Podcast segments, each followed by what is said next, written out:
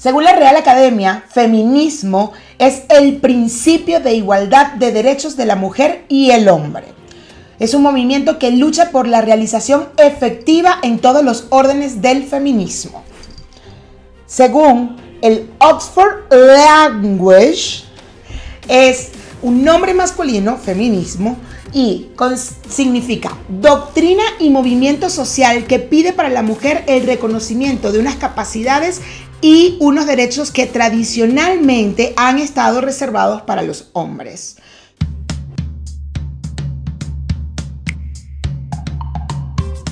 Hola, ¿cómo están mis carajitos? ¿Cómo están? Bienvenidos, bienvenidas y bienvenides a su podcast favorito, La Carajita Podcast. Gracias por estar aquí, mis carajitillas, qué bellos. La verdad, esto, eh, estuvimos una semana un poco perdidos.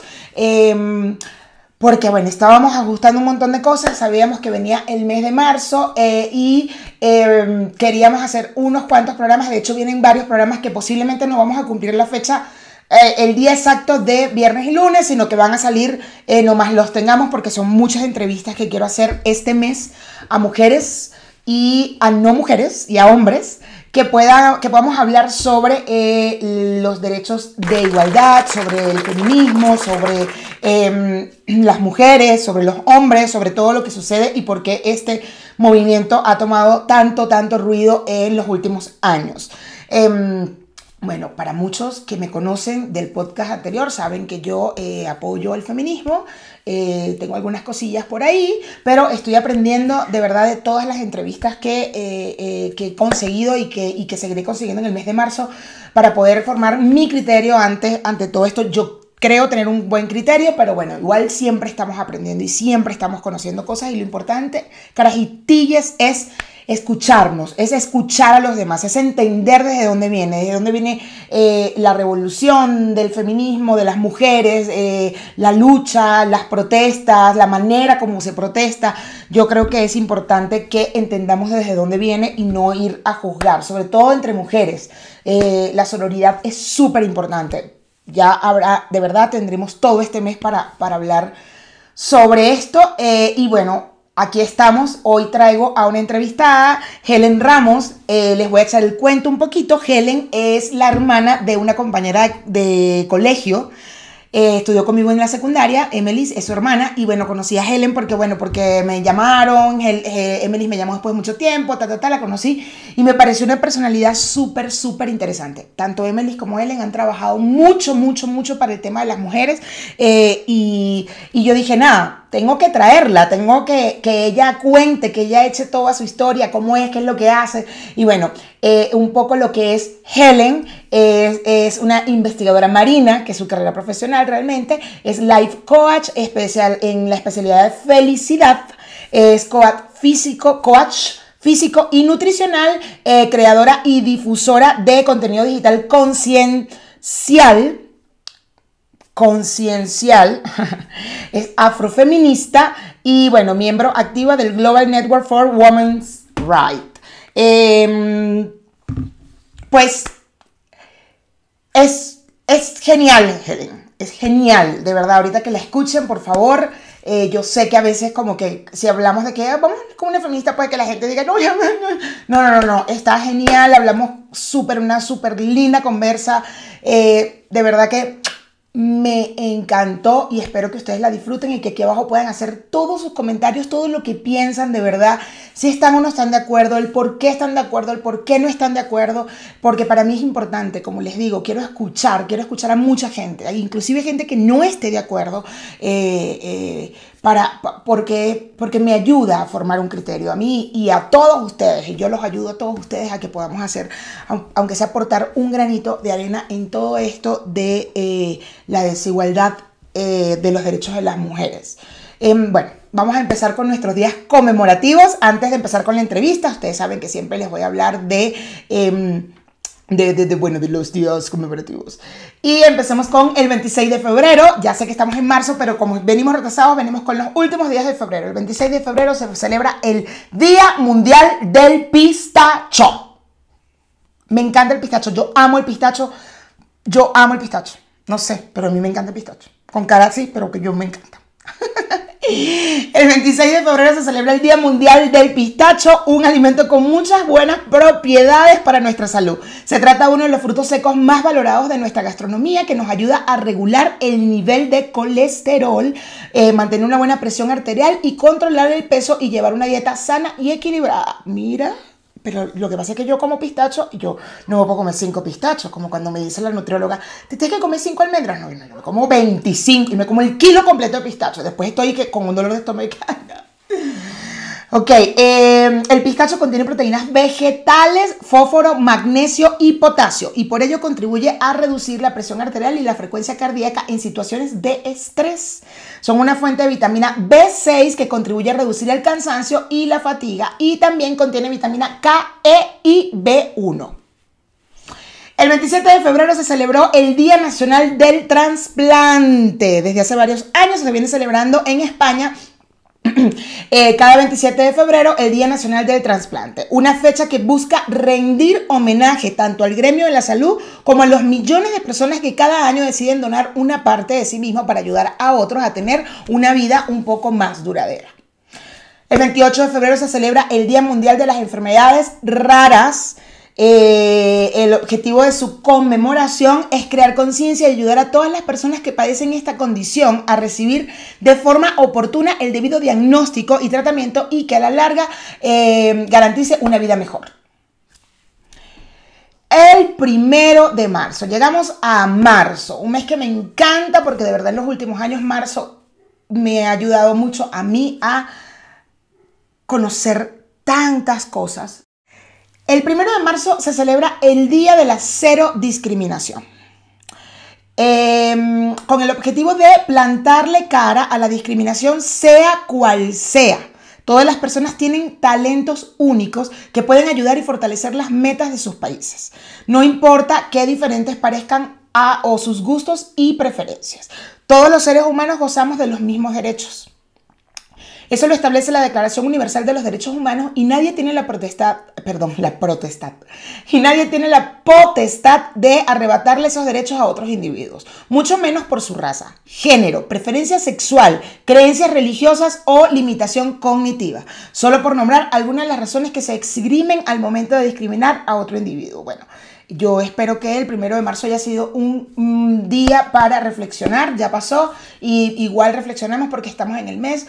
Eh, porque además, adicional a todo esto que está acá de la discriminación, también quisiera hablar de la discriminación por xenofobia por los países, porque eh, pues sí ha, pasado que, no, lo digo evidentemente por mi comunidad que es la venezolana, pero sé que son no, los venezolanos son los únicos que, sucede, que pasan por esto y, y sí está chimbo que, que, pasemos por estas situaciones por, por, el origen de donde somos, por nuestras raíces, por nuestro, de donde nacimos. Eh, todos somos seres humanos y todos tenemos derechos los mismos.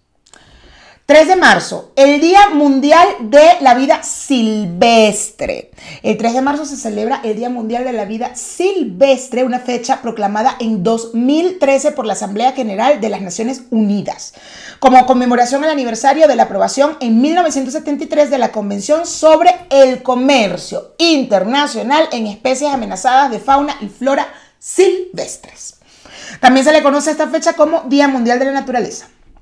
Eh, la caza furtiva y el tráfico de especies son las amenazas más importantes para la vida silvestre, aunque existen otras causas que también preocupan como la pérdida del hábitat y el cambio climático. Pues yo la caza, la verdad, no, no me gusta mucho, mm, eh, no he estado, hay gente que ha ido, que ha cazado conejos y así, no sé qué, y venados y tal, y yo la verdad no, no, ni siquiera voy a una corrida de toro o sea, no, soy vegana, pero sí como carne, pero tampoco es que voy a aplaudir la, mm, ese tipo de cosas de las matanzas de los animales así. Ay, no sé, bueno, bueno. El 3 de marzo se celebra el Día Mundial de los Defectos del Nacimiento.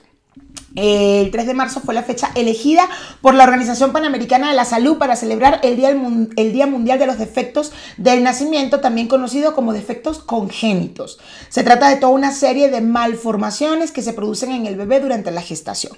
Algunos de estos defectos eh, son la espina bífida, el síndrome de Down y más recientemente el síndrome de Zika congénito. Este último fue el que activó las alertas a nivel mundial e hizo que se creara este día. También este día se celebra el Día Internacional de la Audición. Desde 2007 la Organización Mundial de la Salud ha impulsado el Día Internacional de la Audición para impulsar la detección temprana de cualquier tipo de problema o deterioro auditivo que se pueda presentar en las personas de todo el mundo. En el 2019, el Día Internacional de la Audición se centró principalmente en la importancia de la prevención o intervención temprana. En la mayoría de los casos, los pacientes con problemas en la audición no notan los cambios hasta que ya es demasiado tarde y el problema está muy avanzado. Por eso se busca incentivar en la población mundial a que realicen dentro de su chequeo anual un estudio de los niveles auditivos. Esto para mí eh, eh, es, es bonito, o sea, me parece lindo esta fecha porque mi tía, mis tías, eh, hermanas de mi madre, eh, una de mis tías era directora de un colegio para niños sordos y, como que toda mi vida he vivido eh, con, el tema del lenguaje de signos y tal. No lo conozco, no lo sé hacer, no lo sé hablar, bueno, no, me sé comunicar, perdón, porque no es hablar. No me sé comunicar con el lenguaje de signos, pero mis tías sí, a veces hasta, se echaban chismes delante de uno cuando estaba chiquito y, y uno sí que ¿Qué dijo? Pero me parece súper interesante porque, bueno, sé que mi tía se, dedicó, ya está jubilada, pero se dedicó por mucho tiempo a, el, a los niños sordos en Cumaná y, y me parece una labor súper linda, la verdad. Un día como hoy, 3 de marzo, en 1847, nace Alejandro Graham Bell, físico e inventor inglés. En 1943, el 3 de marzo, el dirigente Gandhi cesa su huelga de hambre, emblema de protesta contra la presencia de británicos en India. Y en el año 2014, un 3 de marzo, eh, se inicia el juicio contra el atleta sudafricano Oscar Pistorius por el asesinato de su novia, la modelo Riva Step Khan, eh, de 29 años, el 14 de febrero del 2013. Y nos vamos ahora con la noticia.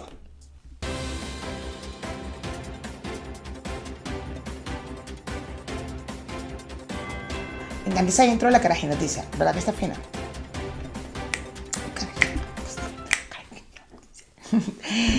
ok, en la noticia del día de hoy, las tesis creadoras de Un violador en tu camino lanzan un manifiesto feminista para combatir el machismo. Eh, quemar el miedo aborda la impunidad machista histórica, los abusos sistemáticos o la relación del patriarcado con el capitalismo. Estará disponible en América Latina y España a partir del 3 de marzo. Em, la colectiva Las Tesis creó una forma particular de combatir al machismo, hacer performance e intervención. Hacer performance e intervenciones artísticas. Ahora las creadoras de Un violador en tu camino conquistan un nuevo formato para continuar con su militancia y lanzarán un libro llamado Quemar el Miedo. Se trata de un nuevo manifiesto feminista que continuará con los temas de, eh, perdón, con los temas que las tesis ya trabajaron en sus performances anteriores. Este libro fue un trabajo en conjunto entre varias líderes del movimiento y la periodista chilena Alejandra Carmona. En total, la obra tendrá siete capítulos a través de los cuales se contará la historia de este grupo de mujeres que desde el estallido en Chile eh, en, en 2019 recorrió el mundo con sus intervenciones artísticas.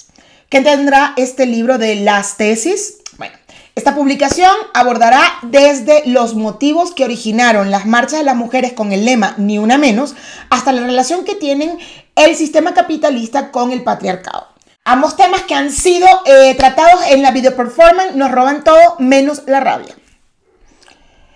Luego, este colectivo artístico tratará en quemar el miedo, eh, quemar, exacto, quemar el miedo, temas vinculados al derecho que tienen las mujeres de decidir sobre sus cuerpos.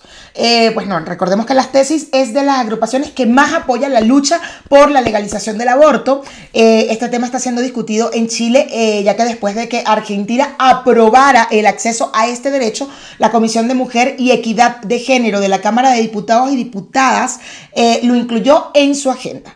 El libro de las tesis también contará las adversidades que tuvieron que enfrentar desde su primera obra, Un violador en tu camino. Para empezar, revisará las desinformaciones que se difundieron sobre estas actividades, eh, que las financiaba Hillary Clinton o Nicolás Maduro, y también las adversidades judiciales que tuvieron que afrontar por parte del Estado chileno. Eh, bueno, mujeres reconocidas por la revista Time el apoyo que tuvieron las tesis en todo el mundo en su momento las llevó a convertirse en un icono de la lucha feminista en muchos países diferentes.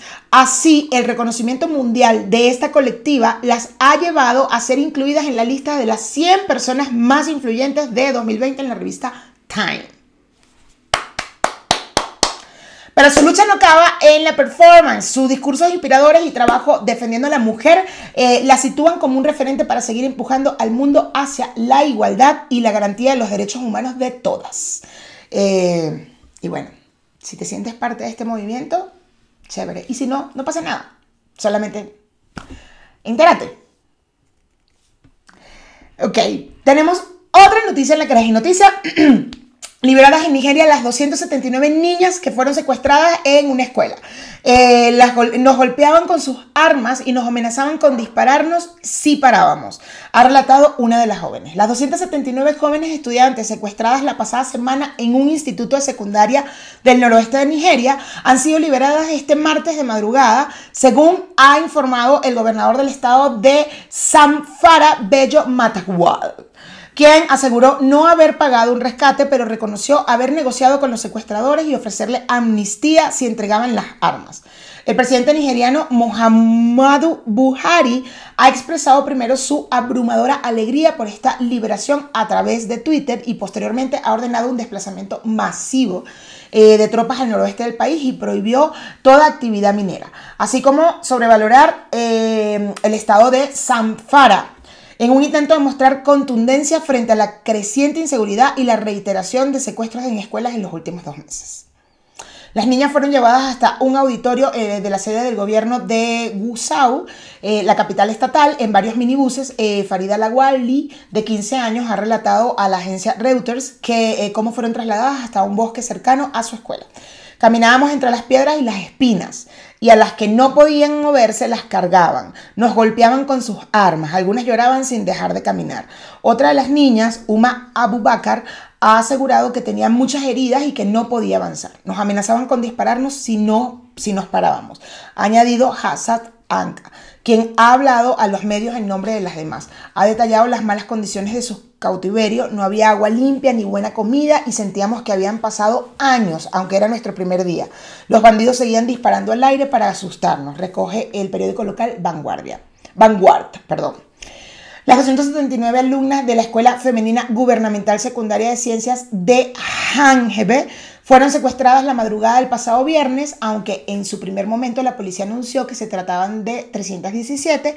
Si bien no han trascendido los detalles de la liberación, en Nigeria crece la sospecha de que las autoridades de ciertos estados del norte, eh, entre ellos, negocian y pagan rescates a los grupos armados que llevan a cabo este tipo de secuestros, lo que estimula esta práctica criminal. En este caso, el gobernador Matagual ha negado haber pagado un rescate y ha asegurado este martes en rueda de prensa que eh, bandidos arrepentidos colaboraron en la liberación de las 279 niñas. Estos arrepentidos trabajan para nosotros, para el gobierno y para la seguridad. Ha comentado.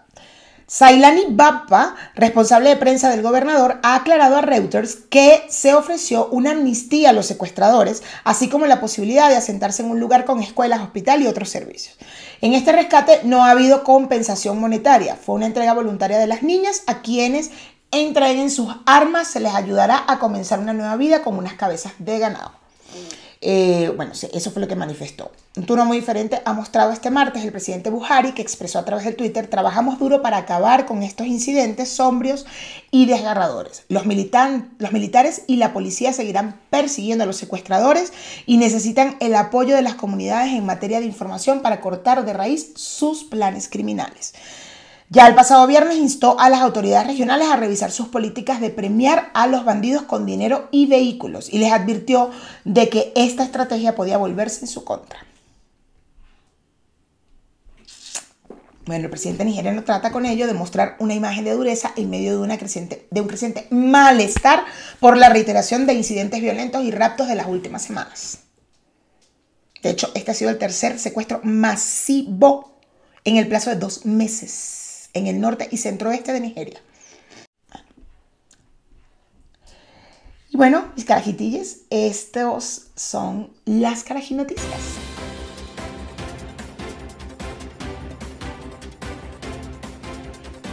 Vamos a comenzar con la entrevista con Helen Ramos, por favor, espero que les encante. Helen nos va a ayudar, en esta entrevista nos habla también de educación menstrual, educación sexual, hablamos de la mujer, de los derechos, de verdad que está súper, súper chévere, súper relajada, pero bueno, antes de irnos a la entrevista, recordarles nuestras redes sociales, el gato se quiere montar y se montó.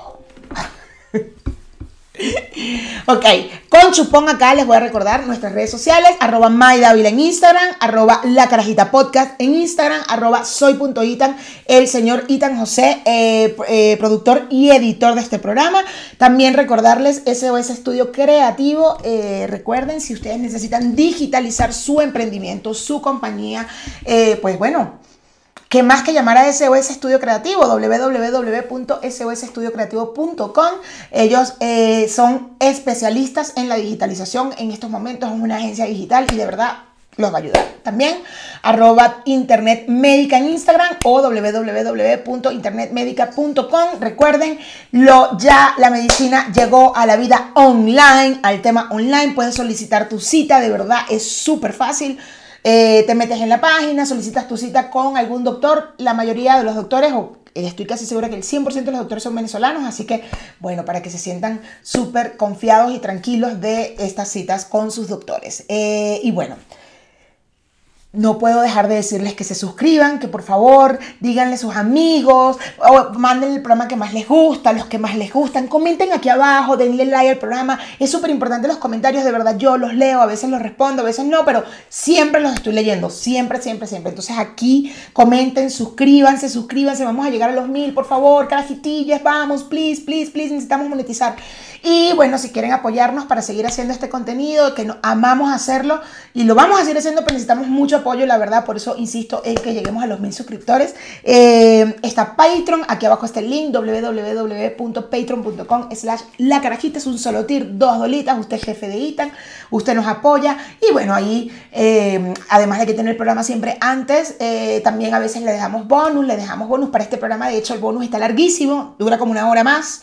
Eh, porque bueno, porque la entrevista estuvo súper chévere. Y antes de irme con Helen, le quiero mostrar esta camisa que me encanta, espero que la puedan leer, que esté volteada. Dice, if he can do it, she can do it. Disfrútenlo. Les mando besos, varios y de todos los colores. Y coméntenme aquí abajo qué les pareció la entrevista con Helen. ¿Cómo estás, Helen? Bien, hermosa. ¿Y tú? ¿Cómo está todo? Te sigo muy de cerca por allí, ¿Ah, por tu video. Sí, de verdad que sí, estoy siempre viéndote. Este, bueno, me encanta. Helen, qué chévere. Sabes que este es el mes de la mujer, este es el mes, el mes de marzo, y bueno, tuvimos la oportunidad de, de, estar como en el principio un proyecto que al final no sé qué pasó, y yo con tantas cosas he estado súper perdida pero sé que tú haces muchas cosas con respecto a la mujer y, y, nada, quería, o sea, de verdad que me levanté desde el 2 de marzo, dije, necesito entrevistar gente que tenga que ver con la mujer todo el mes de marzo, o sea, ya, me tengo que dedicar al tema de la mujer, a explicar bien, porque además yo me considero feminista, pero eh, yo sé que estoy dentro de muchos privilegios eh, como mujer, eh, como muchas cosas, sí, como mujer en el caso del feminismo. Y, y además de esto, sé que el nombre feminista ha generado un rechazo de un tiempo para acá. Entonces, como que quiero hablar con gente que, que sabe de esto, gente que sabe, gente que, que, que, que, que, no sé, que yo siento que todavía no sé mucho. Siento que, que, quiero que, que, quisiera que mis sobrinas piensen diferente, que quisiera que dejáramos de tener todo este tipo de, de paradigmas sociales o de este patriarcado que nos ha chingado la vida.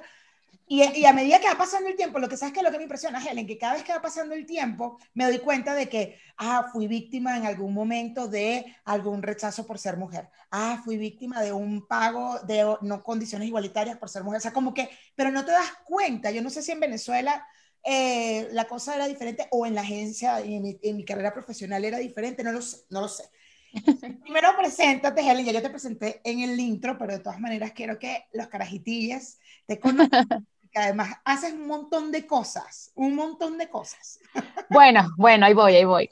Bueno, Mayra, muchísimas gracias este, por invitarme, de verdad que, y me encantan las cosas así sin mucho libreto, bien orgánicas. Ayer me escribiste, sí, vámonos ya, sin tanta pensadera, creo que que esas experiencias así espontáneas y sin mucho pensar y mucho sentir, de verdad que son mágicas. Entonces yo cuando, cuando se me presentan esas, esas ocasiones no pongo resistencia porque lo que ocurre siempre es mágico.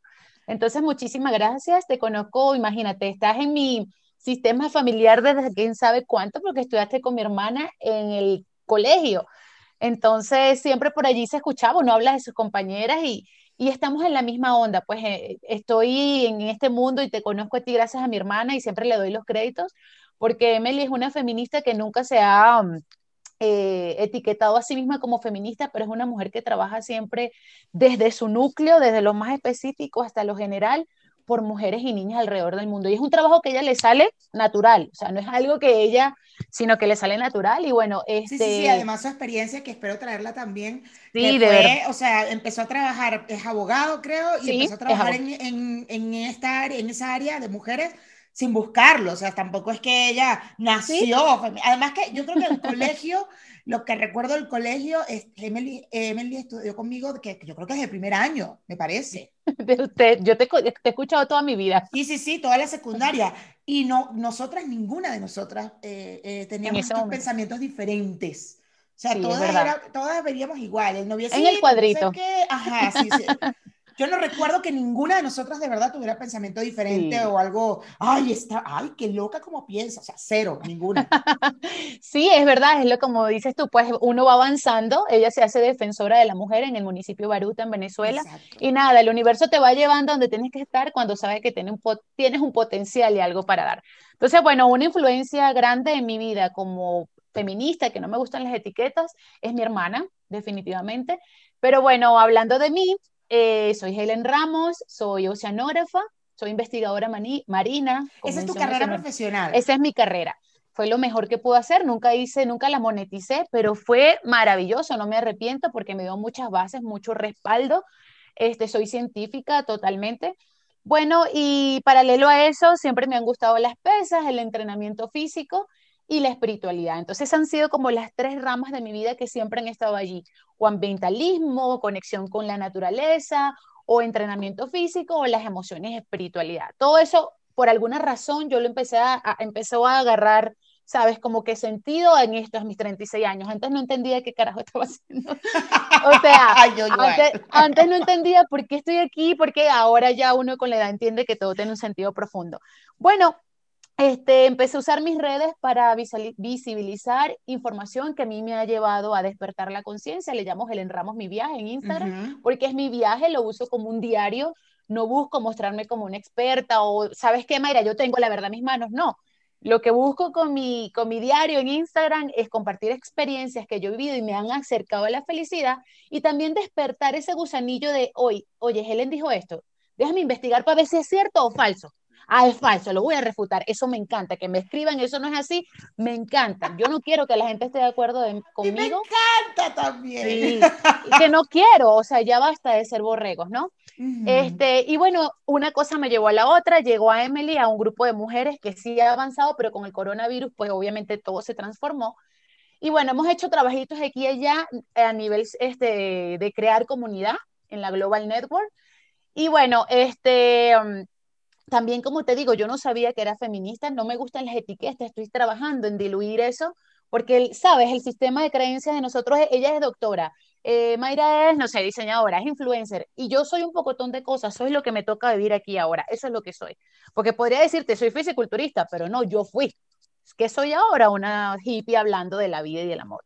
Entonces, este, eso me llevó a darme cuenta que yo era súper feminista, entre, entre etiquetas. Me empecé a dar cuenta que siempre estaba, soy vegana, ¿sabes? Por, esas, eh, por esos gremios que tú dices, ¿y quién tiene la voz de ellos? ¿Y quién habla? Necesita más voz. Y bueno, empecé a visibilizar mujeres afro, sobre todo afrofeminismo, en mi cuenta. Trato, no soy, soy inclusiva con hombres también. Y bueno, por allí se va el cuento, después miras preguntando para no extenderme, y eso es lo que estoy haciendo ahorita. Estoy, toco, salto entre mis tres corrientes, mis actividades económicas o, mis dones y talentos, pero siempre con un matiz de igualdad, con un matiz de amor propio, con un matiz de amor hacia todas las personas que están a mi alrededor, todas las formas de vida, no solo seres humanos, sino los animales, el planeta Tierra, el agua. Entonces, bueno, si quieres después me vas preguntando porque me puedo quedar horas. Helen, em, ¿por qué lo, lo, que de, tu, de ahorita de tu presentación hay algo que me llama la atención? ¿Por qué no etiquetarte como feminista? Por, ¿De alguna manera sientes que rechazas el término? Eh, o sea, porque yo siento que la palabra feminista con el tiempo, justo ayer estuve viendo un documental en Netflix que se llama Feminist, eh, ¿dónde estaban? ¿no? Maravilloso. Buenísimo. Recomendable. O sea, terminé con un ataque de ansiedad. Imagínate creo que me afectó emocionalmente mucho lo que ellas hablaban y todo lo que... Lo que, lo que pasaron, recibieron los primeros disparos sociales. Bueno, no, no, los primeros porque no eran sufragistas. Fíjate que ellas venían, ellas como la última ola eh, dura, porque las primeras, bueno, están más atrás, pero bueno, que todavía están vivas y que pueden contarnos eh, lo que pasaron en los 60, en los 70, la escuela doméstica, todo ese tipo de cosas. Y, yo de verdad tuve que tomarme clonazepam anoche porque yo decía, pero no entiendo qué pasa, ¿por qué tengo ansiedad? Y, y mi, mi esposo, ¿y qué? El documental. Y yo, no, pero si el documental está delicioso, está divino. Bueno, me, quizás me afectó emocionalmente y bueno, así funciona mi cerebro porque soy ansiosa, tengo, sufro trastornos de ansiedad. Entonces, eh, me encantaba escucharlas ayer y yo tengo mucho rato pensando en el término feminista porque entiendo que hay varias, hay varias tendencias en el, en el feminismo, ¿no? Hay un feminismo radical, hay un feminismo eh, hegemónico, hay un feminismo para las blancas, hay un feminismo para la negra, que justo hay dos casos en, en este documental de dos, de dos chicas de color donde ellas no pueden, ni, o sea, no pueden ser feministas y luchar por su raza, o sea, como que no, no van de la mano. Entonces era como, what the fuck, o sea, ¿qué? qué ¿qué es esto? Y siento que tanta, tanta lucha eh, como se ha hecho, no, no importa la radical, la no radical, pero sobre todo la radical, siento que ha generado un rechazo en la palabra. O sea, es como que la gente dice, no, ay, no es que seas feminista. Ah, tú eres feminista. Ay, no. Ya te ven con cara. Claro, viendo ayer el documental, yo decía, bueno, también pasó en los 70, también pasó en los 60, o sea que tampoco estoy tan mal. No porque me quiera poner la etiqueta, porque al final yo fui criada en una cultura machista y todavía hay cosas por ahí que he normalizado. Sí. Y que las sigo normalizando, que digo, bueno. No las reconoces. No, o sea, es mi deber cocinar. Y es como, no, no deber cocinar, Mayra. mi esposo también fue criado en una cultura machista, pero también está intentando ser eh, un feminista y está aprendiendo. Entonces él mismo me dice, no, amor, eh, cocinamos los dos. O sea, es que si tú tienes que cocinar, yo me molesto porque tampoco es así. Yo, bueno, pero de alguna manera soy la mujer de la casa.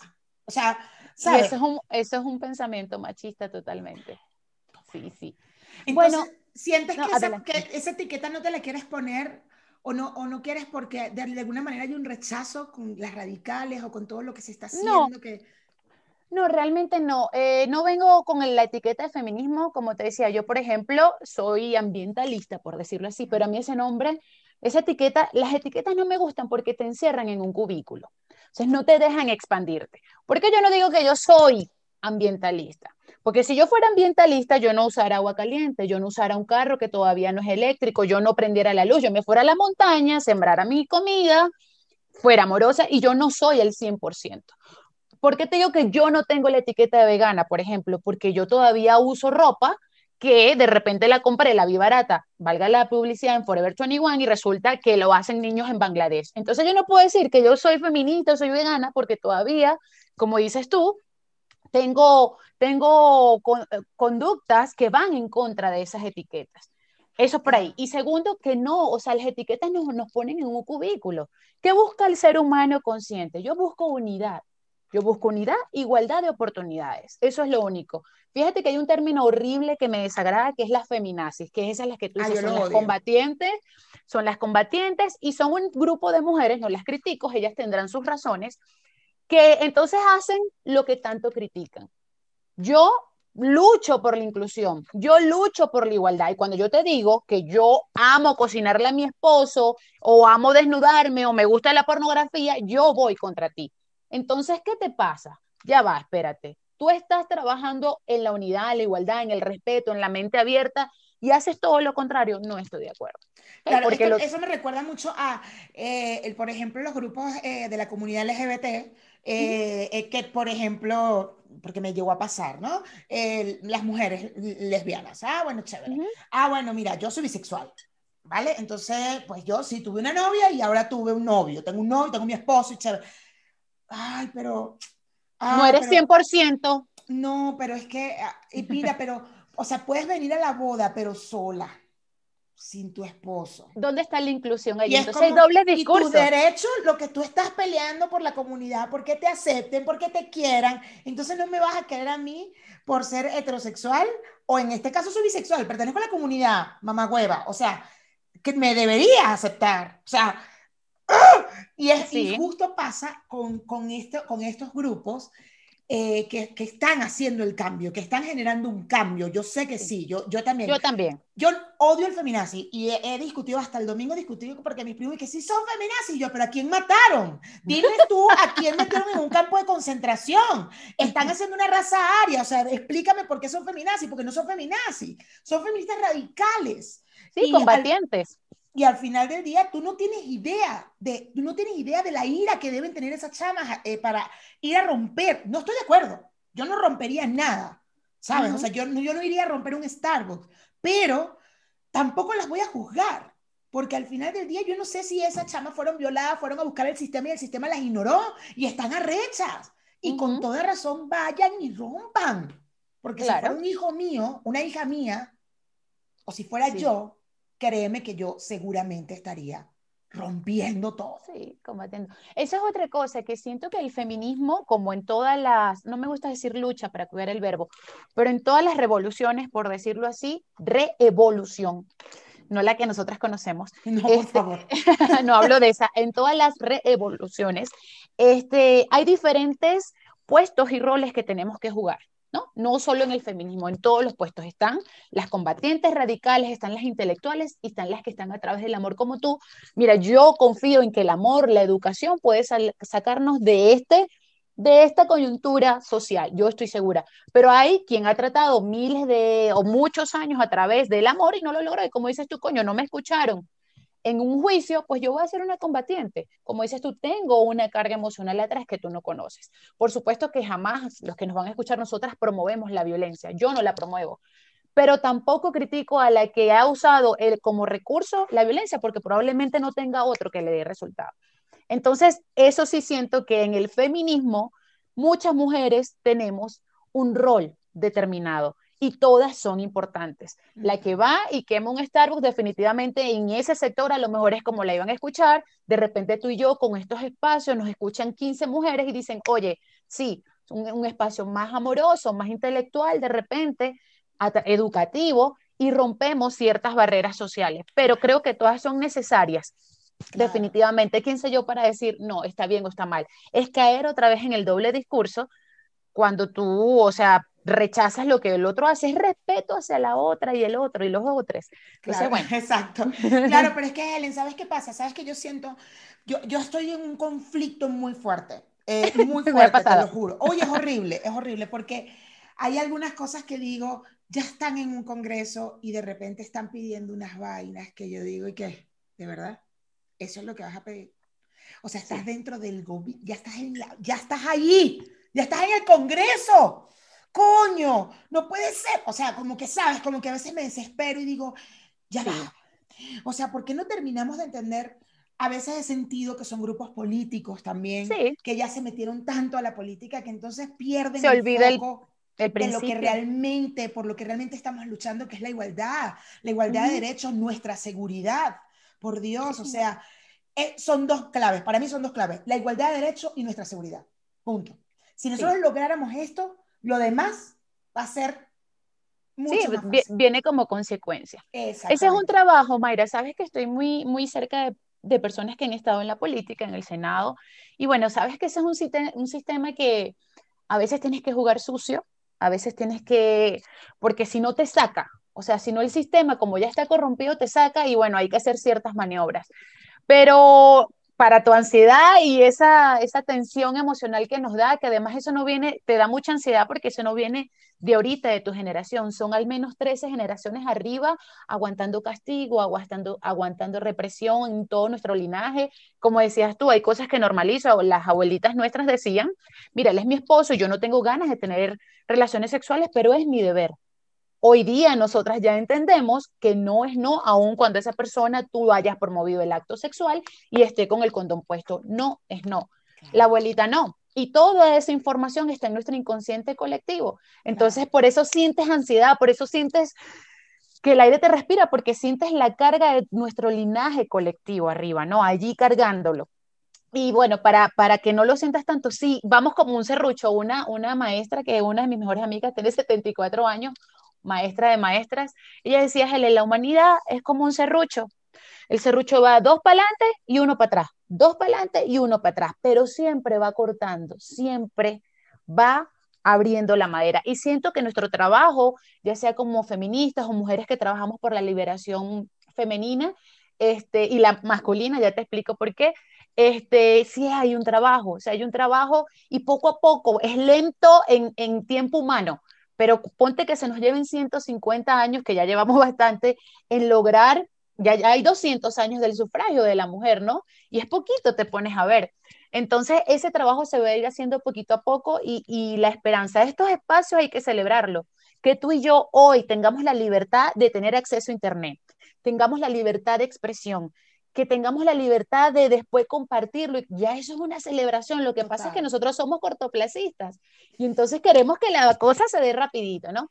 Volviendo a lo de la liberación masculina, quiero también compartir hoy que con la liberación femenina los hombres ahora están más abiertos a llorar, a también dividir los trabajos domésticos, a dejarse mantener. Si de repente, mira, ahorita yo no tengo cómo producir económicamente, no importa, yo sí salgo a la casa y se invirtieron los papeles y no pasa nada.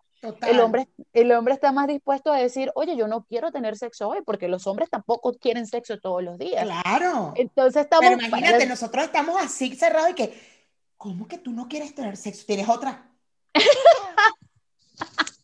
el rechazo. Es terrible. Los la mujer Claro que sí. No, y las mujeres no estamos preparados para el rechazo de un hombre. El hombre, ¿cuántas veces lo rechazas a tu esposo? Hoy no, me ve la cabeza. Hoy no quiero. O vamos a salir, yo no quiero. Y entonces volvemos al doble discurso. La mujer también tiene un trabajito que hacer, tenemos tarea. Entonces, bueno, todo eso se está trabajando y los avances, Mayra, son espectaculares. Sí, sí, Cuando, sí, yo que hay mucho avance. Yo, por ejemplo, yo te digo, Helen, hace tres años, no, hace mm, dos años, es que la pandemia, este año la pandemia como que, hace como tres años, cuatro años, eh, yo tengo una amiga que ella es feminista, ¿no? Se considera feminista y eso hablando, y yo me acuerdo que yo le dije, es que las feminazis, bueno, esa mujer me iba a agarrar así. Tú eres feminista y no lo ves. Y yo, ¿de qué estás hablando? Pero es que estoy hablando de las feminazis. No, no está mal que las uses así, ¿por qué? Y yo así. Tú eres feminista, entiende tú tu relación con tu esposo, como, la, como en ese momento era mi novio, cómo la llevan, no sé qué, tal, la, empieza a pensar lo que tú haces, tal, tal, tal, y yo me acosté a dormir, ¿qué? Feminista, como toda la feminista, intensa. Reactiva. Oh, súper intensa. Y de ahí en adelante, nuestros vinos, te lo juro que eran deliciosos. Entre discusión, entre ella me explicaba el por qué, el, yo le explicaba, pero a mí sí me gusta que me abran la puerta del coche. Por supuesto. Pero a mí sí me gusta que me, que me agarren la maleta y que me la, claro en el avión. Me ves con cara de, no, es que no puedo, gracias, para que me pongan la maleta, o sea. Y claro. entonces, no, entonces, soy una machista. Yo, o sea, yo, ¡ah! Tenías un arroz con mango, como decimos en Venezuela. Arroz con mango, total. Total que a, partir de esas conversaciones con mi amiga, he aprendido, he aprendido, he aprendido, y me voy dando cuenta y me voy dando cuenta y digo, sí hay que hacer cambios, claro. sí hay que generar cambios, sí hay, y, sí. y, el cambio viene desde uno también. O sea, no es dejárselo al grupo eh, que está en el Congreso o en el Senado y que, ay, vamos a ver si, no, también. Se aprueba la ley de aborto. Ajá. ¿Y tú hiciste? Ajá, exacto. Ay, aquí viendo si la aprobaron. ¡Ay, lo aprobaron! Uh, o sea, entonces, este, como que hay cosas que uno tiene que cambiar en el aspecto laboral, en tu casa, en tu hogar. O sea, mi suegra, mi suegra es una bella, yo la amo. Y ella me dice, es que tú eres la mujer de la casa y entonces tú tienes que estar muy atenta de las cosas porque nosotras como mujeres somos más atentas, más atentas. O sea, pero ella tratando de decir unas palabras lo más... Suavizarlas. Ajá. Entonces, porque uno tiene como esa tensión de que si hay algo aquí, entonces es mejor que esté en su lugar, que todo esté en su lugar y tu casa esté bella porque esta es tu casa. Yo sé, yo sé que tú tienes tus pensamientos. Y yo, yo sé que tú tienes tus pensamientos y que no coinciden con los míos, pero te lo estoy diciendo por amor, porque entonces yo le, dije, yo, tú tienes razón, tienes razón. O sea, es mi tarea y la del gordo que la casa esté bonita. Y si en algún momento yo soy más atenta a unas cosas que el gordo, no pasa nada. No dejo de ser feminista, no voy a ser una mujer machista, no voy a ser una mujer oprimida por simplemente estar atenta a mi casa. Yo entiendo de dónde viene tu consejo. Claro, totalmente. Ah, ah, pero, pero yo, yo, sé que tú piensas de... Y yo, sí, sí, sí, sí, tranquila. No voy a y eso, eso, hay que trabajarlo, ¿no? Porque la intención es que soy feminista, vamos a pelear. No. no. no, y yo intento eso con mis amigas también, ojo, porque cuando, por supuesto, al principio como te digo, a medida que va pasando el tiempo, voy, a, voy adoptando. El gordo me ha comprado 10.000 libros. Entonces yo voy leyendo libros para la mujer, porque me dice, yo no quiero que tú seas una feminista de Twitter. Me dice, yo no quiero que tú seas una feminista, yo quiero que tú hagas algo. Y yo, bueno, yo, yo quiero hacer algo en, mi espacio. Yo tengo mucho rato evitando hablar del feminismo, no porque no, quis, no, no porque no lo sea, no porque no quiera ayudar a las mujeres, sino porque es un tema tan controversial. Sí. Y, y ahorita es mediático, ahorita de moda, pues. Y entonces puede generar un rechazo. Y yo no quiero generar un rechazo. Yo todo lo contrario, quisiera que fuéramos tolerantes. Unidad. Que fuéramos tolerantes inclusive. No te, yo entiendo las radicales porque me han escrito chicas en Argentina que me dicen, es que aquí son muy radicales, Mayra, yo las quiero matar. Yo, yo sé, yo sé que las quieres matar, pero algo, ellas están haciendo un ruido que inclusive está llegando fuera de Argentina. Es necesario. Entonces, a veces hay que, hay, que, hay que dejarlas. A lo mejor no te vas a ir tú con ellas por allá a, romper todo el, todo el estado, pero, pero coño, pero están generando un ruido, están generando que pienses en por qué el aborto debería ser gratuito. O, bueno, bueno, yo, yo ahí eh, se me sale lo hegemónica porque yo digo que no debería ser gratuito, pero bueno, eso ya, sabes, sigo en mí, en mi proceso. sistemas de creencia. Ajá, exacto. Entonces yo digo, coño, ¿por qué el aborto debe ser legal? Bueno, en estos días una discusión, imagínate, una de mis amigas que es súper católica, dice, pero Mayra, tú dices que eres pro aborto 100%. Y yo sí soy pro aborto 100%. Pero esto es, mira, aquí está el eco de mi hijo con, no sé, cuatro semanas, cinco semanas. Eso era un asesinato entonces. Sí, eso lo dicen. Sí, sí, es un sistema de creencia limitante bien fuerte. ¿Y qué te puedo decir? Pero poco a poco vamos a avanzar. Eh, voy a regresar un poquitico atrás que venías hablando de que te gusta Ay, abrir. tú, tú, llévame, porque aquí las dos que hablamos nos vamos a ir No, sí, por las ramas. Y es que rico, porque a veces es así, sin libreto. Este, que hablabas de que te gusta que te abran la puerta, que te consientan. Y algo que yo quiero aclarar aquí en el feminismo es que las mujeres auténticamente feministas no buscamos ser hombres. Nosotros no buscamos quitarle el puesto de hombre ni ser más fuerte. Si tú quieres ser más fuerte, está bien, pero hazlo porque tú quieres, no por quitarle el lugar al hombre. Entonces, nosotras entendemos el balance que hay entre la feminidad y la masculinidad. Es un balance. No es ni aquí ni aquí, es igualdad. Eso hay que tenerlo claro, que la mujer feminista no busca ser, este, yo ahora soy la proveedora, yo ahora, no sé, ahora soy la que cambio el bombillo. Está bien, tienes la capacidad de hacerlo, pero no hacerlo para hacerle daño a tu pareja o demostrar que tú puedes o no. Ahora ser tú la opresora. La opresora. Yo puedo y te callas porque tú yo te callas. Yo exacto. tú no sirves para nada. Exacto. Hacer lo que tanto criticamos por tanto tiempo. Las auténticas feministas, las que trabajan por la liberación femenina, no buscamos ser hombres. Nos encanta que nos consientan. Nos encanta esa feminidad que tenemos la mujer. Por ejemplo, tu suegra. Lo que ella te está diciendo es que naturalmente las mujeres tenemos ciertas virtudes que los hombres no. Y no hay nada malo en eso. No hay nada, no suplementamos. Yo soy buena haciéndome consciente en hacer una comida desde el amor, que no sea comida chatarra, que sea comida amorosa, que sea orgánica. Mi esposo no, mi esposo va a comprar unas papitas fritas con salsa de tomate y el balance lo trae y el balance lo trae Mayra. Eso es lindo. Y los papeles se intercambian. A veces él está más pila, oye, vamos a comer sano y tú estás, o sea, eso no, no, no es lo que busca la liberación femenina. No buscamos quitarle el puesto a los hombres, nosotros buscamos igualdad e inclusión. Eso es lo único. Yo no busco ni, ni nada, yo no quiero pertenecer, no. Yo lo que justo, Justo eso que dices en el documental este feminista, ¿dónde estaban? Que eh, Judy Chicago, que es una artista, que ella dice que ella se vestía como varón, eh, para poder eh, entrar en el mundo del arte. Y bueno, sí, y, entonces hacía las cosas que hacían los hombres hasta que se dio cuenta de que ya va, y mi feminidad, ¿qué pasó? Y Yo no soy hizo The Woman House, que quisiera ver si existe porque me encantaría ir.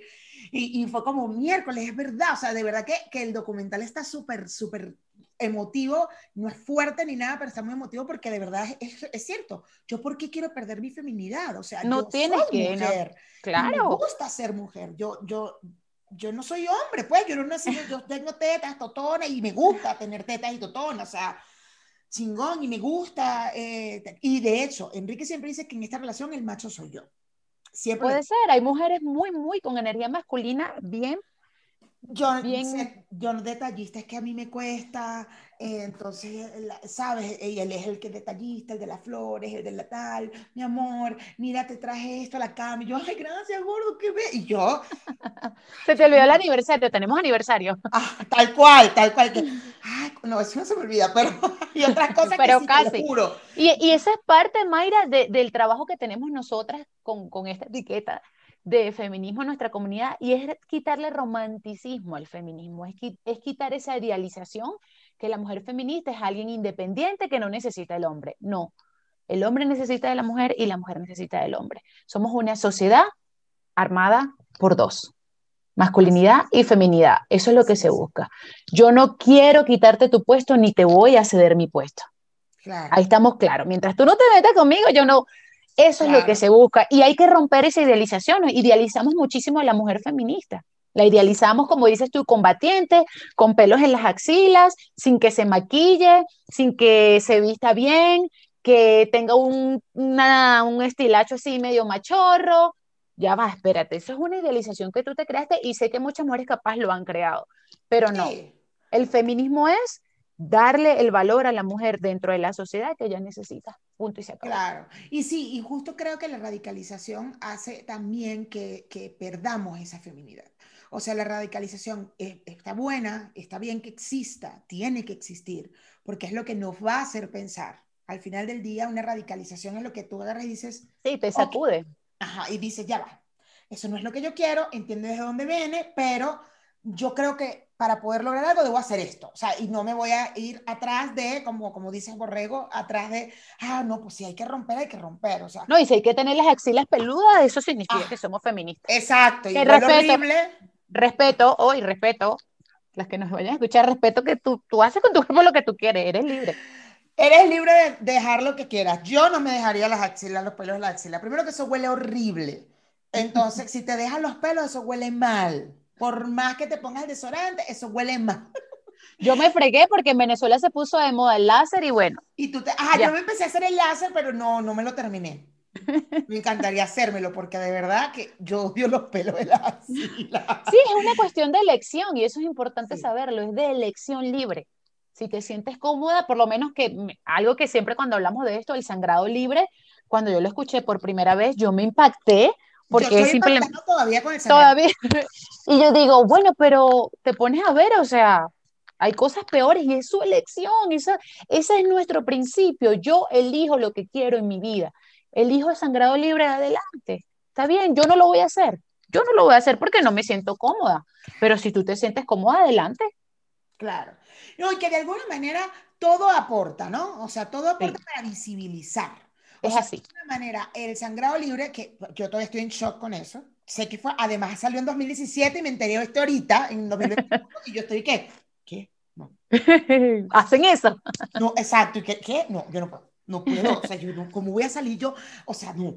No, no, no, Pero bueno, tal cual. Si eso, eso visibiliza, hablas, porque por eso, por ejemplo, porque una de mis amigas, pues bastante eh, poco entienden, o sea, mis amigas me cuesta mucho que entiendan, mucho, ¿no? Hay mucho machismo, hay mucha normalización, entonces es como Mayra la intensa. ¡Ay, ya me vas a hablar de la intensidad del aborto. Eh, y yo, pero tienen que entender, bueno, en estos días hablábamos de, eh, no sé, de cosas del, del, tema laboral, ¿no? De cómo te maltratan por ser mujer, de la falta de igualdad de condiciones. Ay, a mí nunca me ha pasado eso. No te das cuenta. Privilegiada eres, le dije. O sea, y porque dije, no voy a discutir. Ahí dije, ya, yo no voy a pelear más, porque si yo peleo, no logro nada. Entonces, es verdad. Qué privilegiada, qué bien. Te felicito porque eres muy privilegiada de que no hayas tenido un tema de sueldo, de que te paguen menos. No sé si sabes cuánto gana todo el mundo, pero si tú tienes esa información y tú no ganas menos que un hombre, si no estás igual, te felicito y eres de las pocas mujeres privilegiadas que ganan igual que un hombre. Y que no te haya pasado no significa que no existe. Es como el racismo. A mí nunca me ha pasado, pero sé que existe. Ahí voy. Entonces digo, pero la mayoría de tal, y empiezo a explicarle, y una de las razones por las que nos pagan menos es porque salimos embarazadas, es decir, por el hecho de ser mujer. Entonces, hay que entender cuando hablamos de por qué es el hecho de ser mujer. O sea, el currículum ya no debería tener sexo, por ejemplo. Tu nombre, ya, no importa si eres hombre o mujer, lo que debería importar es tu, eh, tus virtudes, tus talentos. tus talentos y tal. Entonces, ajá, no, pero, ay, May, no, pero es una exagerada. No, no, no, eso, eso a mí nunca me pasó. Y yo, entonces yo, oh, guap, bravo, amiga, qué chévere. Estás en un grupo selecto, qué fino, ojalá nunca te pase, porque mira, y empecé yo a echarles el cuento de mi experiencia aquí en México con un jefe muy machista. Un par de jefes, el vicepresidente, o sea, el jefe del jefe y mi jefe directo. Machistas, misóginos, o sea, terribles, terribles. Y yo no, yo de verdad me siento privilegiada porque yo en Venezuela jamás lo sentí. Jamás. Es verdad. Mi jefe era diferente, mis compañeros de trabajo eran diferentes, yo no lo sé, yo trabajaba en una burbuja. Yo, yo también trabajé. Yo no lo sentía en, la oficina en Venezuela jamás. Y aquí en México, pues me enfrento con esto de casi que, pero tú no vas a tener hijos. Y tú, pero tú, vas a casar. tú te vas a casar, y, pero no, porque deberás, porque claro, mi jefe casado, su esposa no trabaja, cuida a los niños en casa, y yo así. Yo, no, no, pero o sea, no, porque yo a mí me encanta lo que hago, mi trabajo, mira esto, y el tipo le cagaba que yo supiera, entonces me mandaba a callar, no, es que tú no escuchas, o sea, tú mal, tú mal, Helen, tú mal. Cuando yo les cuento esto, le digo, bueno, a mí sí me pasó, y yo no sé si también fue por la migración, pero mi sueldo estaba muy por debajo. Eh, no, la verdad, no les voy a hablar si yo, yo sé los sueldos de los varones, pero sí yo tenía un sueldo muy bajo. Eso creo que fue más migración que mi sexo, pero eh, este, si es una mierda y si sucede y ta, ta, ta, y les digo, ¿no? Y, es, y vean el documental tal, les digo, hay uno de, en pocas palabras, que habla de la brecha salarial, les digo, ah, vean el documental para que vean el por qué, cuáles son las estadísticas del por qué las mujeres ganamos menos. Educación. Bueno, pasó. Qué intensa, eres una intensa. Ay, Mayra, no, a mí nunca me ha pasado. Ay, no, Mayra, tú eres una loca. Qué loca eres. Ay, no, mija. Tú, te, tú todo buscando un peo. Y yo, Pasa, pasa, pasa, ven una serie en Netflix y escribe la más cerrada de todas, la católica cerrada, la provida 100%. Me escribe que, oye, este, acabo de ver, chicas, acabo de ver esta, esta... He sido discriminada. No, no, no.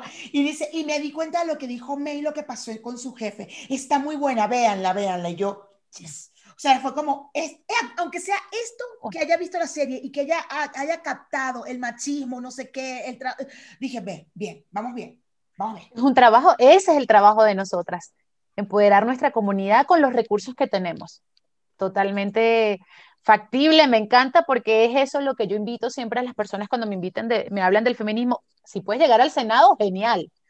Pero si no, tienes a tu hija, tienes a tu hermana, tienes a tu tía, tienes a tu esposo que lo puedes educar.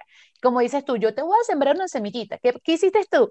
¿Sembraste la semillita? Yo no te voy a convencer de nada, pero le quedó la duda, ¿y será que yo? Eso, para mí, es un trabajo genial de las mujeres que trabajamos por la liberación femenina. Total. Voy a, voy a volver otra vez hacia atrás y hablábamos de la menstruación. Y, y, quiero de la, del sangrado libre. Sí, y porque quiero, además tú en algún momento estuviste con la educación menstrual. Todavía, todavía. Ese, ese es mi fuerte. Y eso quiero también que lo hablemos. Yo también quería traerte por eso, porque, porque está, ahora está muy en boga también lo de la copa menstrual. Sí. Yo no la entiendo, yo creo que yo no la usaría hasta el día de hoy que hablé contigo. Ay, no. Este, bueno, fíjate que el tema de la menstruación tiene un, la menstruación, hay un libro que, un libro no, un, blog que dice una muchacha, la menstruación es más que biológica, es política. A nosotros con el tiempo de muchas civilizaciones se nos ha castigado por sangrar, se nos ha desconectado con nuestra esencia, la mujer cree que está sucia, que está enferma, que está cochina. De hecho, hay un documental que se llama Period. lo tengo, está en Netflix. Netflix es cortico, creo que no pasa de media hora. Lo iba a ver anoche, pero con la ansiedad, pues.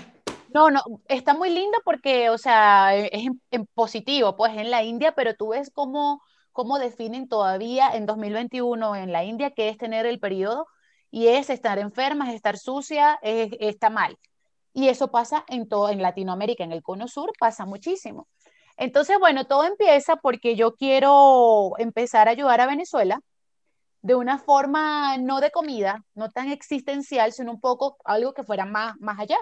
Y dije, bueno, yo voy a agarrar, voy a crear Guru, que es mi proyecto, mi hijo. Este es un proyecto en el que yo quiero hacer productos que en este momento son bolsas de tela reusable, todo con un porqué. Las bolsas reusables para minimizar el plástico, cepillos de bambú y jabones veganos hechos por mí. Eso lo voy a vender, saco un profit y una parte va dirigida a comprar copas eh, de menstruación, copas, menstruales para Venezuela. Bueno, empiezo y yo digo, bueno, déjame hacer un poquito de trabajo en mi comunidad y, voy a hablar, como es un tema que, que, me gusta y creo que no se habla mucho de la sexualidad con la menstruación. Yo estoy partiendo de que las mujeres estamos abiertas y que, bueno, que el que quiera tener sexo con el sangrado, o sea, no lo veo nada malo y empiezo a hablar y empiezo a tantear. No, a mí me cayeron encima, Mayra, que ¿Cómo se te ocurre? ¡Qué asco! Relaciones, yo asco, Sofía, yo tengo asco de mí, no soporto mi olor, unas barbaridades hacia nosotras mismas que yo dije, ¿qué es esto? Y empecé, como todo en la vida, se fue por otro lado el tema de gurú y empecé por educación menstrual. Le dije, aquí tenemos que hablar de educación sexual, de educación ambiental y de educación menstrual. Y bueno, no te imaginas lo desinformadas que estamos y desconectadas que estamos, Mayra, de nuestra esencia, mujeres que no se atreven a tocarse esos días, mujeres que el esposo duerme ocho días afuera porque no soporta el olor, sin contar lo que han hecho, por ejemplo, las marcas de toallas sanitarias y tampones, que han hecho que nosotras nos sintamos sucias para que compremos sus productos. Si tú no compras en el liceo, si tú no tenías Holgris o no tenías el tamponcito, que era la moda, tú estabas sucia. Entonces todo eso ha sido un trabajo para una marca que seguramente te olía mal y ay, tú estás usando Saba seguro porque no, no te huele. De lo, de lo más barato, para empezar que la regla no huele. Y entonces eso es todo un trabajo patriarcal, eso tiene un, un trasfondo con un trabajo psicológico muy fuerte porque te desconecta con lo que eres. ¿Qué te diferencia del hombre? Tu matriz, tu sangre. Puedes crear otro ser vivo y eso el patriarcado nos los ha hecho minimizar ah, ellas paren, es una enfermedad, no, ven acá, tú estás aquí por una mujer. Entonces, empezar a reconstruir esa conexión con tu esencia, con lo poderosa que eras. Mira, hay comunidades en la, en la India, no, en África, que la mujer cuando sangraba era tan poderosa que ella la aislaban porque era su momento de sabiduría. En ese momento ella tenía revelaciones, decía cómo iba a ser la cosecha, decía si venía enfermedad. Entonces, en el patriarcado, en las civilizaciones patriarcadas, se tiene tanto poder con esto, porque una mujer intuitiva, una mujer empoderada es muy peligrosa, porque no la puedes gobernar, no la puedes manipular de ninguna forma, y eso es muy peligroso. Los seres humanos que estamos despiertos no somos manipulables, y eso es tan peligroso para la élite, es muy peligroso, porque tú no haces caso, no eres borrego, y ves las cosas que están mal. y las refutas. Empiezas a tener criterio, como yo digo. ¿Criterio? en el momento que tienes criterio, asustas. Asustas. Asustas. La gente, tú dices, esta mujer es peligrosa, es peligrosa. Entonces, ese trabajo psicológico de hacer a la mujer, epa, estás sucia, estás mal, eso ha sido un trabajo que yo he tenido que hacer como... humor, güey, que cómo me caga y yo... Que te digan, te es la regla. ¡Oh! bueno, una vez mi prima me dijo y que algo le dije, me dice, ¿qué pasó? ¿Se te, se te descongeló el viste? Ay, Dios mío. En el momento me reí porque me dio risa el, descongelar, ¿viste? Me pareció tan grotesco y después, después le entré la risa y que eso es un poco machista, pero bueno. Y ella que, ay, Mayra, no te pongas intensa. Y yo, no es machista. Ay, aquí en la oficina lo dicen, pues es terrible que te lo digan. No, y además muy grotesco. De lo grotesco, entonces, ay, Mayra, ya, yo me río y a él no le hago caso. Yo, no, es que ese es el problema, que no le hacemos. Que normalizamos ese tipo que de. Normalizamos a que, como tengo la regla, estoy de malas. No, no, es más Ojalá las mujeres que estén aquí escuchen esto porque esto me cambió la vida a mí para siempre. Si hay un cambio hormonal con la menstruación, eso no hay duda, eso es algo científico. Hay aquí un tema hormonal, por eso te dan ganas de comer chocolate o algún producto en específico porque tu cerebro, tu cuerpo necesita algo y tu cerebro lo asocia con, ay, quieres azúcar por el cambio y te lo pone en chocolate. Tu cuerpo, eso ya lo hablé con mi psicoanalista por años. Y me acuerdo una vez que estaba yo en terapia, Helen, y yo llego y yo le digo a mi, a mi psicologista, ay, estoy sensible porque tengo la regla. Y ella sí. Me paro y me dijo, a ver, tú no estás sensible porque tienes la regla. Tú estás sensible por otras situaciones y la regla incrementa esa emoción.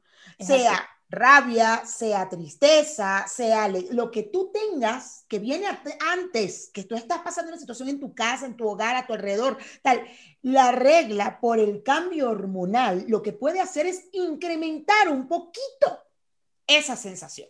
Pero no es que tú estás bien y, y al día 28 del mes, todo, que tengo no, Tú ya vienes triste por una vaina, tú ya vienes molesta por una vaina, hay algo que te está incomodando. Entonces, no vuelvas a excusar tu regla con tus emociones. O sea, y además que fortaleces eso que tiene la sociedad. Claro. De ahí en adelante, Helen, a mí más nunca me dio mal humor. Ya lo tienes por otra parte, pero no por la regla. No, ah, yo sí me reconozco cuando estoy, porque te incomoda, porque sí, porque la menstruación me incomoda, porque te incomoda la toalla sanitaria, porque sientes cuando vas a la sangre y dices, Dios mío, manché todo con maldita tengo que lavar, tengo suficiente agua oxigenada, porque yo todo con agua oxigenada resuelvo el, pedo de la menstruación. Entonces, claro, eh, como que incomoda y hay momentos en los que sí, estás incómodo y te habla, mi esposo no le dice, pero yo no le digo nada, yo estoy por dentro y que, no puedes hacerlo tú. Y me volteo y que, sí, mi amor, tienes razón. Y yo misma digo, Mayra, cálmate.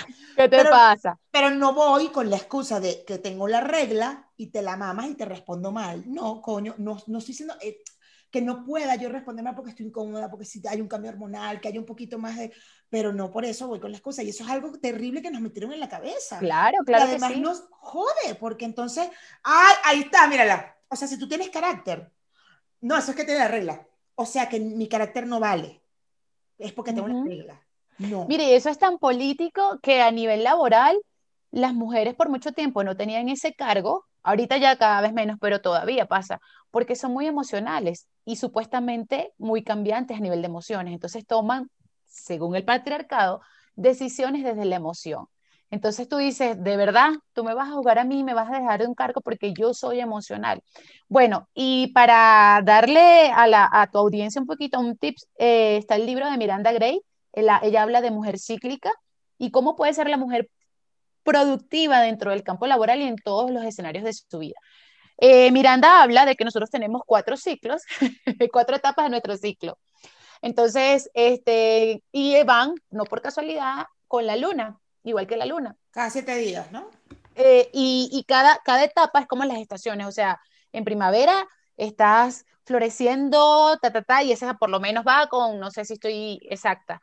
Eh, la primavera creo que va con la ovulación, por ejemplo. O sea, está la parte de ovulación, está la parte de, preovulación, desangrado y presangrado. Nosotras en esas cuatro etapas estamos totalmente distintas. Por ejemplo, en tu etapa de presangrado, no son momentos para tomar decisiones. Y si tú conoces tu ciclo menstrual, tú ese día vas a organizarte, no vas a crear proyectos, no vas a tomar decisiones, porque es como dices tú, orgánicamente nosotras estamos afectadas por las hormonas. Entonces, la decisión que tú tomes va a estar afectada por una hormona. Pero resulta que en la ovulación, por ejemplo, tú estás en tu momento de florecimiento, estás en tu momento de tomar decisiones, de crear, y tú tienes que aprovechar eso. Entonces, lo que dice Miranda es que si tú logras conocer las cuatro etapas de tu ciclo menstrual, tú te haces mucho más productiva y le das calidad de vida a tu existencia, porque por ejemplo, justo ese día que estás en tu presangrado, que es antes que venga la regla, que es cuando todas las mujeres están, que si me ves te muerdo, tú ese día evitas exponerte a situaciones en las que vayas a reaccionar, porque vas a reaccionar. Es como dices tú, tu jefe te viene fastidiando no el día de tu regla, tu jefe te viene fastidiando de claro, y ese momento con la hormona arriba, por supuesto, ¡Cállate! y entonces ahí es donde dice Miranda, tú no estás preparada para tomar esa, las consecuencias de esa elección, porque ese día, en el presangrado, tú decides divorciarte de tu esposo, decides abandonar tu trabajo, decides dejar de hablarle a tu amiga y cuando pasa todo esa, ese sistema hormonal, tú dices, ¿qué hice? ¿Y ahora dónde voy a trabajar? Y yo, pero de verdad que él no, que pusiera la toalla mojada en la cama, no era para tanto. ¿Sabes? Entonces, tú dices, ya va, déjame ver qué está pasando aquí y invito a las que nos están hablando llevar un diario, investigar acerca de eso y en sus días más reactivos hablar con tu pareja y tus hijos. Papi, ahorita yo no puedo tomar decisiones, dame mi espacio, porque a veces queremos que nuestros esposos nos comprendan y nosotras no nos comprendemos nosotras mismas. Entonces, primero entender que las necesidades de nosotras nos las tenemos que dar nosotras. Si yo necesito un espacio, si yo necesito silencio, tú tienes silencio o tienes el monólogo interno tú te has abrazado, te has reconocido, te has comprado tu chocolate. Y, o, por ejemplo, muchas mujeres quieren tener sexo o quieren sentir un orgasmo, por ejemplo, en su ovulación, pero no quieren penetración. Entonces tú te rechas porque tu esposo quiere y tú no. No lo quiero así, pero háblalo. Mira, yo sí quiero, pero quiero tocarme, quiero masturbarme, quiero aislarme. Ahorita no estoy en un contacto genital. Ese tipo de cosas hay que trabajarlas es que devuelven calidad de vida. Justo, Helen, eh, el tema, eh, o sea, qué fino que llegamos aquí porque esto es tela para cortar.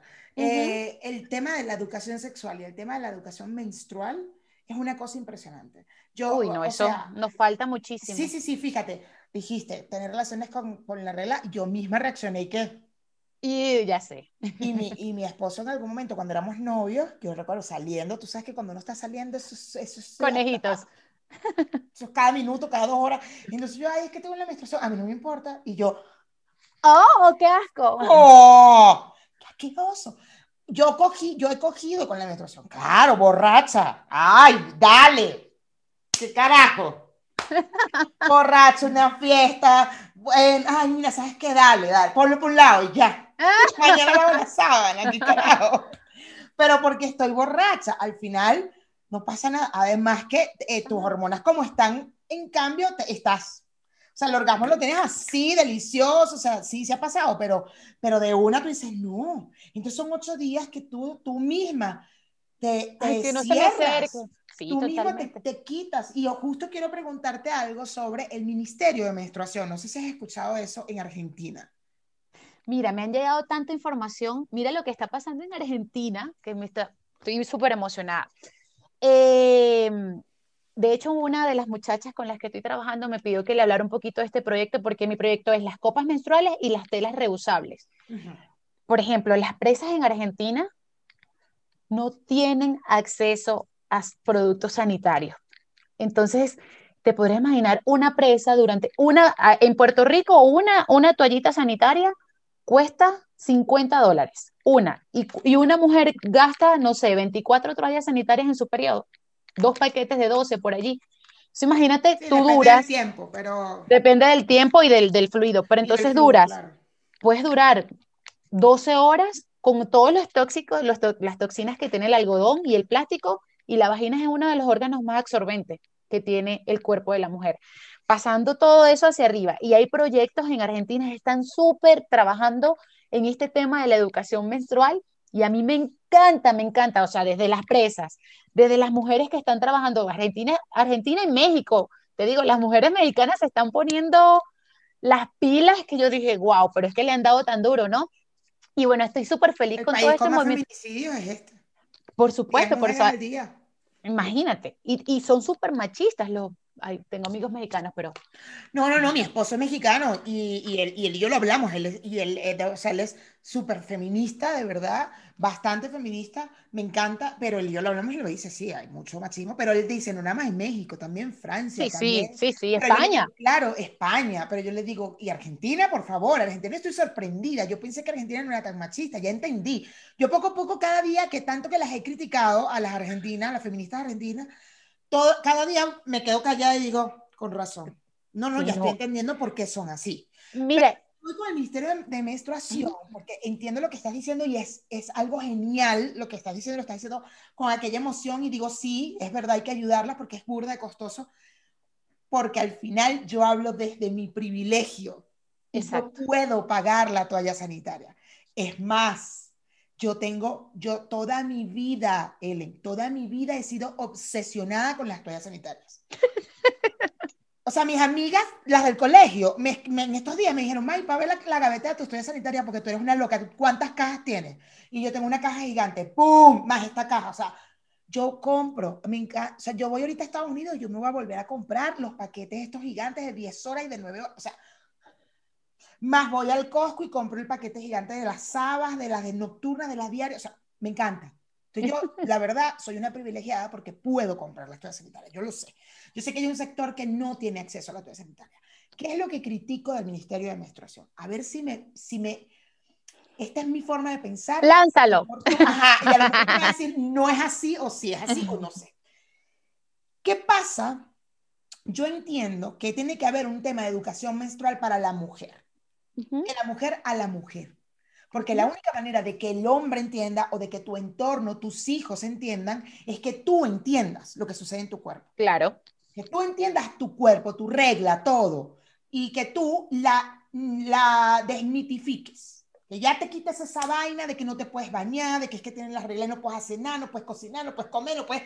Mentira. Usted puede ir a, a trabajar, usted puede, o sea, y de hecho justo lo estás diciendo, hay procesos en los que tú uh, estás activa para todo, no sé qué, y esas cosas que tenemos que saberlas y no de que dejarnos nada más en que estoy sangrando, ya no sirvo para nada, porque nosotras mismas somos las que decimos eso. ¿Qué pasa con el Ministerio de Menstruación? ¿Qué es lo que me llegó a mí? Es que quieren, por ejemplo, entre España y Argentina, en, con este tema del Ministerio de Menstruación, es que la toalla sanitaria sea gratis para las personas eh, de bajos recursos, está bien, chingón, eso me parece chévere, pero adicional a esto es que las mujeres no puedan faltar al trabajo una vez o dos días al mes cuando tienen la regla. Eso a mí me genera una cosa terrible, porque yo digo, señoras, amigas, amigues, si ya nos están limitando la igualdad de condición en el ámbito laboral porque paro, porque yo tengo que parir y voy a faltar tres meses al, eh, eh, cuando, después de parir, ya eso me limita mi sueldo y mis talentos. Y dicen, ah, es, que es que ya va a parir, págale menos, porque sabemos que gran parte de la brecha salarial viene por el hecho de que yo paro y que voy a faltar. Ahora le estoy dando un motivo a la compañía de que una vez al mes voy a faltar y me tienes que pagar. No le estoy, no me estoy, no estoy haciendo ahora una razón más para que, la, para que la brecha salarial sea más baja para mí o no me contraten por ser mujer, porque no nada más voy a faltar los tres meses del embarazo, sino además ella va a faltar una vez al mes y yo no considero que debamos faltar. Ojo, estoy hablando desde mi privilegio.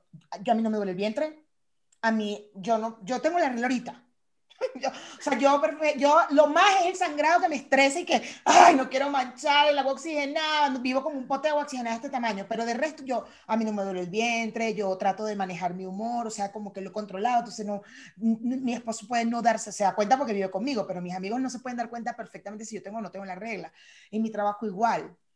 Entonces, en, en este ministerio la, dicen, es que estamos más débiles, ¿no? Y por eso necesitamos de uno o dos días al mes faltar y que nos pongan menos carga de trabajo.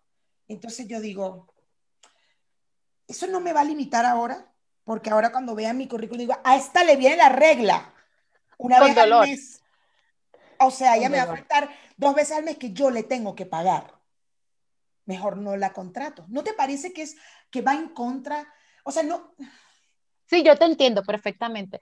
Mira, fíjate que, que mm, todo este tipo de cosas, todo esta, este despertar del feminismo es un poco experimental, ¿no?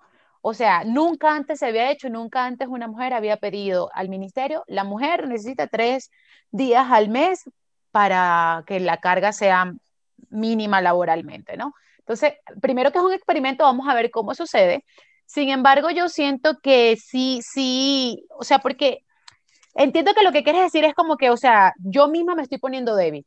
Yo misma estoy llevando la información a los hombres de que es que, mira, yo en vez de contratar una mujer que me va a faltar tres días, contrato un hombre, porque no le viene la regla. Eso yo lo entiendo. yo lo entiendo, pero sin embargo, sí siento prudente que las mujeres tengan esa flexibilidad. Lo que pasa es que nosotras nos, no, el ser humano como que la viveza criolla, ¿no? De repente agarro mis tres días de regla y entonces eso se vuelve un arroz con mango. Lo ideal sería que serían tres días de flexibilización. No todas las mujeres, como dices tú, sienten molestia menstrual y van a ir a trabajar. Si eso fuera honesto, auténticamente honesto, pero estoy segura que si tienes tres días laborales libres y te lo pagan, estoy segura, pero segura que tú los vas a agarrar. Al menos en la idiosincrasia latina. No sé en las otras idiosincrasias, pero en la latina te dan tres días pago y tú los agarras y no te, te vengan dos goticas de regla.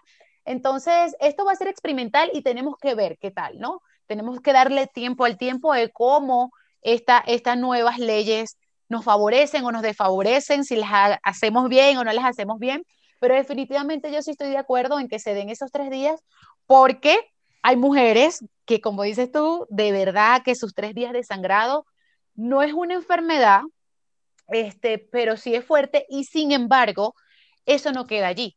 La mujer, cuando tiene la, la regla con tanta dificultad, hay una raíz que sería lindo que el, que el Ministerio de Menstruación fuera allí, porque cuando una mujer tiene mucho sangrado o tiene mucho dolor, hay un problema de alimentación, eso es un problema social. Hay un problema de ambientalismo porque la toalla sanitaria y los tampones te están intoxicando, te están creando quistes, eso es un problema social. Entonces, cuando tú empiezas a hurgar por qué la mujer tiene tres días tiradas en la cama muriéndose, es porque hay un pocotón de cosas sociales que nadie ha puesto la mano allí. Epa, no deberíamos trabajar en eso, o sea, por ejemplo, cuando yo hablo de la seguridad de la mujer, que un poco va, de, es como una analogía con lo que estás diciendo, y si vamos mejor al sistema y si tratamos de arreglar mejor el sistema y después peleamos por esos dos días, pero ya el sistema está bien, porque ya ella no me va a faltar esos dos días porque ya está comiendo bien, está en la toallas sanitaria, ya, ya hablé con Always, ya hablé con, ya trabaja, toda esta gente y esta gente, mira, nos pusimos de acuerdo y ya pusimos una ley y no puede tener tanto grado de toxicidad, no sé. ¿Entiendes? es como, por ejemplo... Eso sería la, la teoría y la situación ideal. Claro, o sea, por ejemplo, en Islandia me parece, coño, y lo iba a buscar anoche, pero de verdad me sentí tan mal que no lo busqué porque te lo quería comentar. Creo que es Islandia, no me acuerdo, que mm, eh, el, el, permiso postnatal es para los dos hombre y mujer. El, exactamente el mismo. En algún momento cuando le dijeron al hombre, el hombre no lo tomaba. Dijo, no. Y al no final le dijeron, no, no, no, no, es obligatorio. O sea, si son tres, tres meses de postnatal, tú también tienes tres meses de postnatal como hombre. ¿Qué hizo eso? Que me da igual a quién contrato. Porque al claro, hay igualdad. Hijo, va a faltar, me va a faltar o el hombre o la mujer. Me da igual.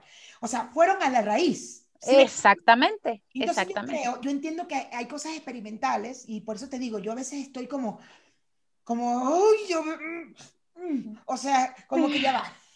Si nosotros tenemos que pelear por nuestra seguridad, porque hay una cantidad, en México sobre todo, hay una cantidad de feminicidios terribles, son 10 al día. 10 mujeres al día mueren en México por ser mujer, por el solo hecho de ser mujer. Entonces, por ser mujer. Coño, ¿qué tú dices? Tú dices, ya va ¿Cómo podemos? Y yo le digo a Enrique, es que el problema está en el sistema. El sistema está muy corrompido, eso es un trabajo que hay que hacer. Está muy corrupto. Si un policía de mierda gana 10 pesos, de bolas que le vas a ver a mierda cuidar a una mujer o a quien sea. Entonces, el sistema está mal, hay que arreglar el sistema. Educación, salud y seguridad, punto. Si esto estuviera aquí, Ya lo de abajo, ahora sí peleemos porque el aborto sea gratuito. ¿Me explico? Sí, ahora sí.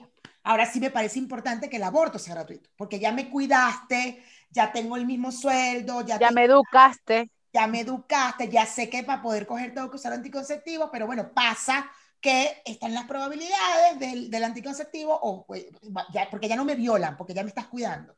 Pero bueno, el que la T de cobre falló y salí embarazada y no estoy preparada para salir embarazada, entonces bueno, ahora sí, ahora sí, vamos a hablar del aborto.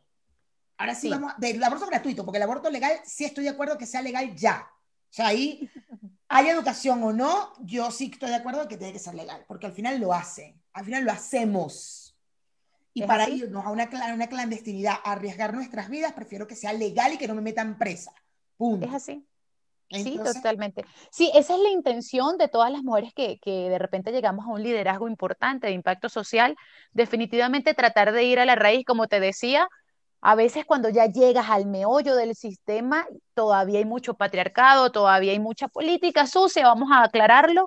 Y cuando empiezas a hacer ruido, pues te te tapan la boca y, y, o sea, ahorita es una etapa donde las mujeres feministas tenemos que arriesgarnos con todo. O sea, tú no te imaginas a nivel, sí te imaginas, a nivel político, cuando los hombres, este, un político importante se enamora de una mujer, es tan peligroso como un narcotraficante, tiene mucho poder. Yo te callo la boca, yo te, todavía eso está, todavía hay mucho allí que trabajar, ¿no? En ese sistema y yo creo que lo importante para nosotras es empezar romper ese sistema en mi núcleo.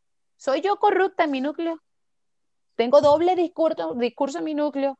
Soy, tengo congruencia con lo que hablo y con las acciones que tengo y eso se va a ir como una onda expansiva. Va, va, a llegar un momento en que tu hijo, perdón, o tu sobrino va a llegar al Senado y en mi casa no hubo corrección. Yo, yo, o sea, este sistema que yo voy a crear yo tengo una base de no corrupción, pero ya los que lleguen ahí vienen de un hogar corrompido, donde papá le pegaba a mamá, donde papá tenía otras familias paralelas, donde papá, y eso es normal, cuando tú llegas arriba y yo te digo, pero es que mi esposo me pegó porque yo lo conseguí con un amante, esa persona no ve lo malo allí, entonces no ve la raíz del asunto porque él no reconoce eso como algo que está mal. Entonces, definitivamente no lo reconoce, entonces definitivamente ir de la raíz es un tareón que hay que hacerlo, hay que trabajarlo, es pero... lo que nos han chingado más, ¿entiendes? O sea, es lo que más han limitado a que llegues, tal cual lo que dices. Claro, con un, claro. Con un, con un sistema corrupto, un sistema patriarcal, un sistema misógino.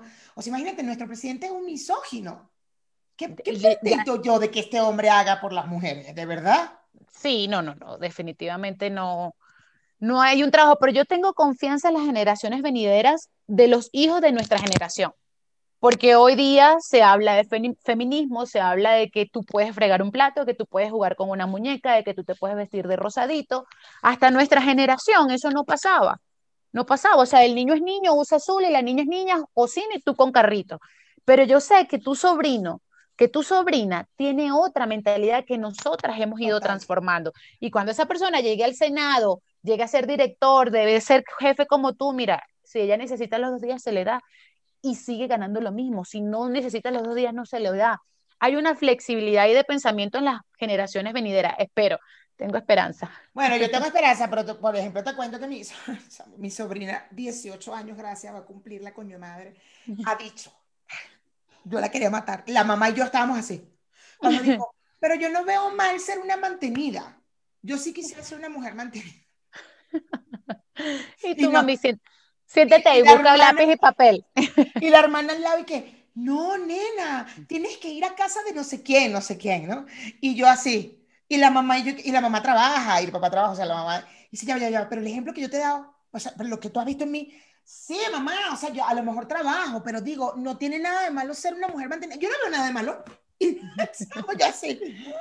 Yo en estos momentos, porque no tengo trabajo y estoy generando contenido y todavía no estoy monetizando suficiente, entonces, claro, mi, mi cuñada me dice, tú eres mantenida. Y yo, ajá, dile, háblale. yo, es horrible, es horrible no poder tener acceso a mi dinero, a mi dinero, a mi propio dinerito. Y deja tú eso.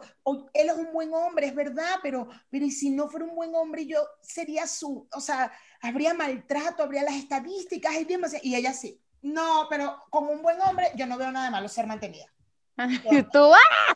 Sí, fíjate que la economía ha sido por muchas generaciones el arma letal para este, cortarle las alas a la mujer. Tú me perteneces, tú no tienes dónde, y ese es un trabajo que hacen los hombres tan fuerte. ¿Quién dónde si tú no sabes hacer nada? Y te van inutilizando, o sea, no vayas a estudiar, las cuentas las manejo yo, las inversiones las hago yo, y cuando llega un divorcio la mujer no sabe ni siquiera hacer una transferencia porque no sabía que tenía una cuenta bancaria.